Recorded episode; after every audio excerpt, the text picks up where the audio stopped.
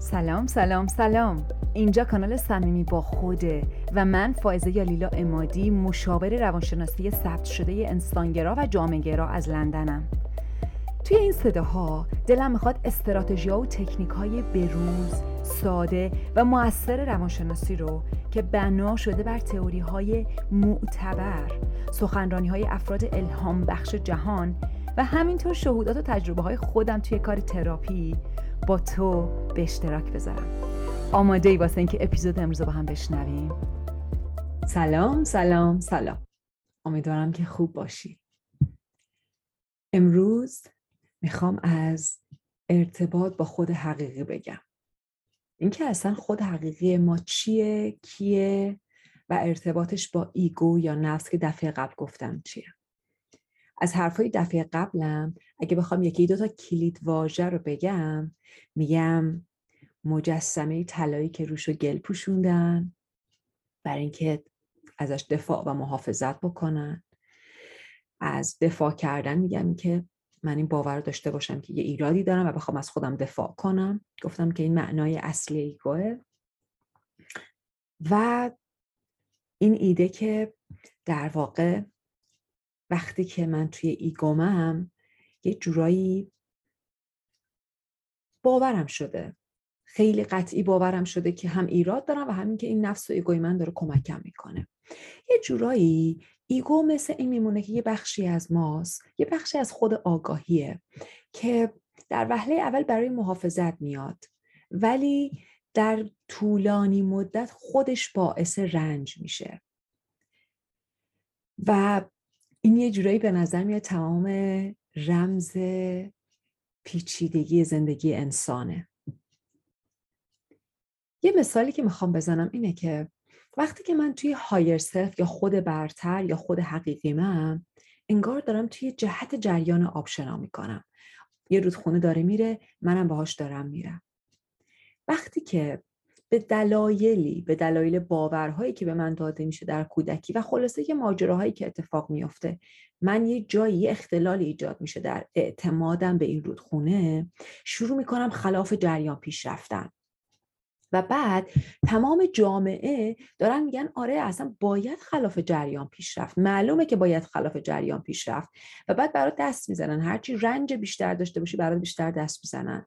در واقع یه جورایی جامعه که بر اساس ایگو و نفس بنا شده جامعه که هرچی رنج بیشتری بکشی برای در خلاف جهت جریان رفتن برات دست بیشتر می‌زنن.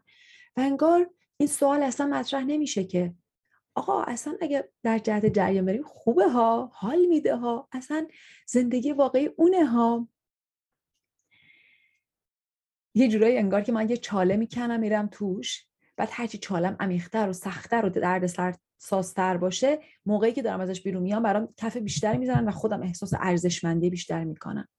در واقع ما دنبال احساس ارزشمندی هستیم با این سختی هایی که می‌کشیم. و خود حقیقی حرفش اینه که تو اصلا نیازی نداری اثبات کنی که ارزشمندی. تو ارزشمندی چون هستی. چون یک قطره از اقیانوس هستی اقیانوس عشق اقیانوس آگاهی اقیانوس خدا اقیانوس یونیورس هستی. تو اصلا دلیلی برای اینکه احساس کنی و بخوای ثابت کنی که ارزشمندی نداری. نه با کارهای زیادی که انجام میدی نه با دفاعی که از خودت می‌کنی. و دفعه قبلم گفتم تمام مشکلات جهان نه فقط جهان مدرن کلا تمام ماجراها و درگیری های انسانی از ایگو میاد از نفس میاد. نه به این معنی که درد روی کره زمین وجود نداره. درد وجود داره. کما اینکه ما می‌بینیم توی حیوونا هم حیوونا هم بچه از دست میدن. حیوونا هم زخم می‌خورن دست پاشون قطع میشه گاهی. حیوونا هم سختی دارن. ولی همه ما می‌دونیم که توی انسان یک سطح بالاتری از درد وجود داره که قبلا توی صحبتان به اسم تفاوت درد و رنج بهش اشاره کردم. رنج یک سطح دومی از درده که ایجاد میشه و یه جورایی نه تنها کمک نمی‌کنه که درد حل بشه و بره و من بتونم با زندگی ادامه بدم روالمو بلکه رنج میاد و باعث میشه که من توی دردم گیر کنم و دردم هی بیشتر و بیشتر بشه. مثال اون زخمی که یه وقتی من یه زخمی برمیدارم زخم درد داره ولی بعد این مدت خوب میشه با روال طبیعی.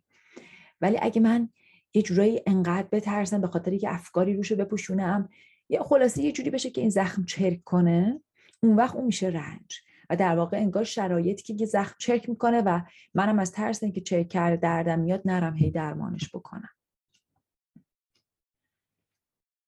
و گفتم که دلیل اینکه اصلا نفس یا ego ایجاد میشه ترک شکاف و در واقع جداییه که بین کودک و والده. گفتم اسم دیگه کودک و والد رو می‌تونیم بذاریم آنیما و آنیموس یا معنس و مذکر یا این و ینگ. توی ادبیات عرفان شرق خصوصا هندی یه جایی هستش که احتمالا روی عکس داروخونه ها دیدیم. یه ماریه که داره از یه میله بالا میره. این عکس توی حالت واقعیش دو تا مارن که دارن دور یک میله میپیچن. می‌خوام یکم در مورد این توضیح بدم. می‌خوام بگم که ارتباط این به خود حقیقی چیه. یه جورایی بذار اینجوری اشاره بکنم. توی سوالایی که ازم می‌پرسید یکی از سوالای رایج اینه که خود حقیقی کودکه یا خود حقیقی والده؟ کدومه که از این دوتاست؟ چون هر کدومشون می‌تونن یه حالت خیلی والا و زیبایی داشته باشن. حالا خود حقیقی کدومشه؟ خود حقیقی هیچ کدوم از این دوتا نیست. خود حقیقی وقتی که این دوتا با هم یک پارچه میشن یونیفاید میشن و بعد اونجاست که خود حقیقی ایجاد میشه. دو قلوی افسانه ای رو یادته؟ همون که بچه بودیم نشون می‌داد. یکیش مال فرانسوی بود یکیش مال چین بود. وقتی دستشون رو به هم دیگه می‌دادن و اون اتحاد ایجاد می‌شد یک قدرت فراتری ایجاد می‌شد ازشون بیرون میمد و میمد خیلی کارهای خارق العاده انجام می‌داد. در واقع وقتی که کودک و والد از هم قطع میشن یه جورایی ارتباطشون با هم دیگه دچار اختلال میشه و حتی تبدیل میشن به دشمن هم. و اینجا اینکه تبدیل میشن به دشمن هم دلیلش اینه که نفس میاد میشینه بین این دوتا و هی یار و یار کشی می‌کنه. و این دوتا تبدیل میشن به دشمنای هم در حالی که عاشق و معشوق هم دیگه کودک تو حالت که رها شده است احساس اینو داره که دوست داشتنی نیست و معمولا به دو حالت کشیده میشه. یا کاملا میپذیره هر چیزی بهش بگن سابمیسیو یعنی اینکه کاملا خودش رو از دست میده و کاملا مطیع دنیای بیرون میشه. یا از اون بر تقیانگر میشه. یه تقیانگری که می‌خواد همش بجنگه. یه تقیانگری که خشمگینه از والدها از اینکه رها شده. و توی هیچ چارچوبی نمی گنجه و ممکنه به خودش رو بقیه صدمه بزنه. دیدی بعضی موقع آدما بعضی آدما انگار دور بر میگردن دنبال دعوا. انگار یه خشمی تو درونشه می‌خواد یه دعوایی ایجاد کنه. از اون برم والدم قبلا گفتم والدی هم که بخواد نامهربانانه رفتار بکنه یا اینجوری میشه کلا بچه رو ول می‌کنه هر کار می‌خوای بکنه اصلا هیچ حد و مرزی نیست. یا اینکه انقدر با حد و مرزاش کودک رو خفه می‌کنه اون والد انتقادگر احساس ارزش رو ازش می‌گیره بهش ترس میده. هر دوتای اینا وقتی اتفاق میفتن که ego اومده باشه توی این ترک نشسته باشه. وقتی که من بخوام به در واقع خود برترم برگردم یعنی اینکه این جدایی باید پایان بپذیره. این جدایی وقتی در درون من هست اتفاقی که میفته اینه که من یه سری حسا رو دارم ولی این حسا با هم به صلح نرسیدن. من نتونستم این حسامو در بر بگیرم و انگار ردش بدم. انگار نتونستم هضمش کنم. اینا همینجور هی اون تو دعوا دارن. وقتی در درون من یه حسی اینقدر فعاله اتفاقی که میفته اینه که حسا مثل آهنربان اتفاقاتی رو جذب می‌کنن که دوباره در من اون حس ایجاد بشه. این صحبت رو قبلا به عنوان قانون جاذبه در موردش حرف زدم. گفتم که قانون جاذبه نیست که من بشینم رو مخ بگم من اینو می‌خوام برام بیارید. قانون جاذبه یعنی اینکه اون حسی که من درونم دارم دائم اتفاقاتی رو دعوت می‌کنم به خودم اتفاق آدم هایی رو که در من اون حس رو دوباره ایجاد بکنم بنابراین من اگه کودک خشمگین دارم هی توی روابطم و دنیای بیرون خشم و دعوت می‌کنم. و تمام خشونت ها جنگ ها جرما گرسنگی ها از همینجا میاد. و من باور دارم دنیای بهتر اتفاق نمیفته مگر اینکه تک تک ماها کار دنیای درونیمون رو انجام بدیم. تک تک ماها این صلح کودک و والدمون رو انجام بدیم. من عمیقا باور دارم که حتی اگه ما بیایم همه گرسنه رو سیر کنیم همه جنگا رو قطع کنیم همه چی یه دستی از اون بالا بیاد همه چی رو تمیز کنه بگی خب دیگه از این بعد به این حال حال کنید. باز هم اگه درون ما ego حکم فرما بکنه حکم فرمایی بکنه باز هم جنگ ایجاد می‌کنه. ما دوباره برمیگردیم به اون state قبلی. برای این برای همین مثال ویروس مثال خوبیه. مثالش مثل اینه که تو بیرون هم تمیز کنی. اگه تو من هنوز اون ویروسه باشه میاد بیرون و دوباره تمام اون درگیری ها رو ایجاد می‌کنه. چون خوراک ایگو اینه که هی مشکل ایجاد کنه که ما هی بهش نیاز داشته باشیم بگیم تو رو خدا بیا برامون حل کن. خب پس داشتم می‌گفتم که خود برتر اتحاد این دوتا ماره. اتحاد این دوتا مار معنیس و مذکرتی هندی بهش میگن ایگا و پینگالا. ایدا و پینگالا. این دوتا مار در واقع انگار دور یک ستونی که اون آگاهی محضه و خونساز میچرخن و اونجا با هم به اتحاد می‌رسن. بنابراین وقتی که من در خود برترم من با دنیای هستی با دنیا با دنیای بیرون با دنیای درون با هستی در ارتباطم. مثل اینکه توی اون آب رودخونم که داره منو می‌بره. هیچ یه جورایی زندگی نه اینکه دشواری نداشته باشه نه اینکه درد توش نباشه ولی زندگی روونه. دست و پا نمی‌زنم. زجر و رنج نمی‌کشم. و این یعنی صلح. این یعنی عشق. و این یعنی لذت. و این یعنی وقتی که من توی این حالتم می‌تونم بازی کنم. معنیش نیست که مرگ وجود نداره. معنیش نیست که من دیگه می‌دونم که هیچ مرگی نیست. قراره تا آخر عمر خوشحال باشم. هیچ کس دور برم هیچ کار بدی نمی‌کنه. معنیش اینه که من در یکی یک پارچه‌ای و روونی که نمی جنگم در این حال که با خودم در عشقم و مراقب خودم هستم. خب این خود واقعی بهترین ورژن منه. وقتی که من توی این بهترین ورژنم من می‌تونم مثل خدا خدایی بکنم. می‌تونم خلق کنم می‌تونم معجزه کنم. مثلا تمام شفاها مثلا ریکی و انرژی درمانی. یا حتی من معتقدم در رویکردی که اسمش هست transpersonal فرافردی. در حتی دنیای تراپی اونجا هم داره یه جورایی این اتفاق میافته. یعنی اینکه در واقع تراپیست می‌تونه در خود برترش بره. و معنی خود برتر چیه؟ توی این لوگو این فصل صمیمی با خود دیدی؟ یه دونه والد گذاشتم یه کودک گذاشتم. بالاش یه مثلث و یه چشمه. خود برتر یعنی اون آگاهی. یعنی اون قاضی باخرد و عاشقی که نه جبهگیری می‌کنه و نه بد کسی رو می‌خواد. انقدر داناست که اگه یکی یه چیزی گفت سری نگه آره تو راست میگی اون یکی غلط میگه. از طرفی هم انقدر مهربونه که علایق هر دو طرف رو در نظر می‌گیره. برای همینه که عشق خردمنده. بعضی موقع ها ما عشق کور رو تجربه می‌کنیم. عشقی که از کودک میاد. مثلا یه کودکی بهش ده هزار تومن میدن میگن برو. فلان چیزو بخر. بعد میره یه نفر میاد بهش میگه من خیلی ناراحتم عزیزم مثلا من خیلی دلم شکسته پولاتو به من میدی من خوشحال شم. بچه ممکنه پولاشو بده چون عشق کور داره. از طرفی تو دنیای والد ممکنه این باشه که خب منم خودم زندگیمو دارم واسه چی کمک کنم؟ نه. وقتی این دوتا با هم باشن بتونم من به عنوان یک قاضی هر دو رو بشنوم. یعنی نه کودک باشم نه والد بلکه یه فاصله بگیرم اون خود برترم باشم اون شاهد درونی باشم می‌تونم به کودک گوش کنم به والدم گوش کنم و بعد انتخاب کنم که چیکار کنم. یه مثال می‌زنم. مثلا عذاب وجدان. وقتی که ما عذاب وجدان داریم و هی هم ولمون نمی‌کنه یعنی اینکه این دوتا کودک و والده با هم دیگه تو جنگن و نفسم هی داره آتیش بیاره محله میشه اون وسط.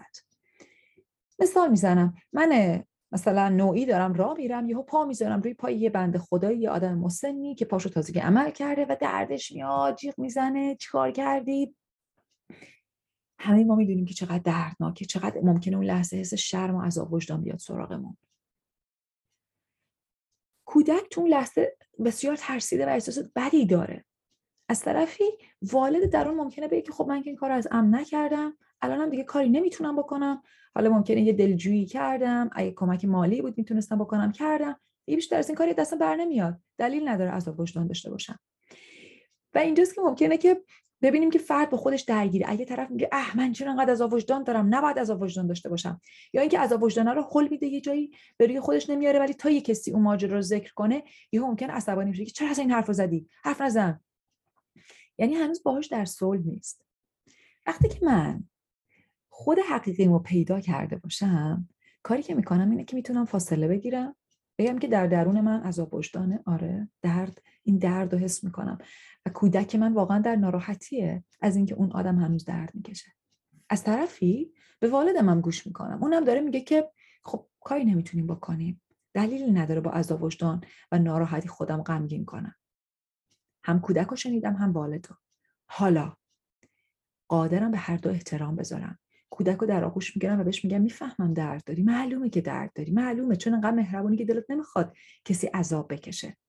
به والدم میگم راست میگی. مرسی که هستی.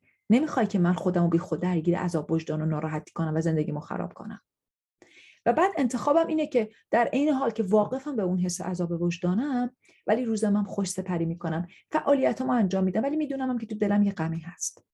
این یعنی اینکه من بتونم با خودم در صلح باشم مسئولیت احساسامو بپذیرم و از جایگاه خود برتر عمل کنم. و از این جایگاه خود برتر فقط که تمام شفاها ممکنه. و همه ما این خود برتر رو درونمون داریم. و تمام کاری که یه شفاگر یه درمانگر یه تراپیست انجام میده اینه که اشاره می‌کنه به خود برتر در درون تو. مثل اشاره که کسی به ماه می‌کنه. من به ماه اشاره می‌کنم. نه اینکه ماه سر انگشت منه. ماه درون توه و تو خودت باید بر خودت پیداش کنی و حسش کنی. درست و غلطی نیست که من بتونم بهت بگم یا بهت بدمش. ماه همین الان درون تو هست. فقط کافیه که بری و پیداش کنی.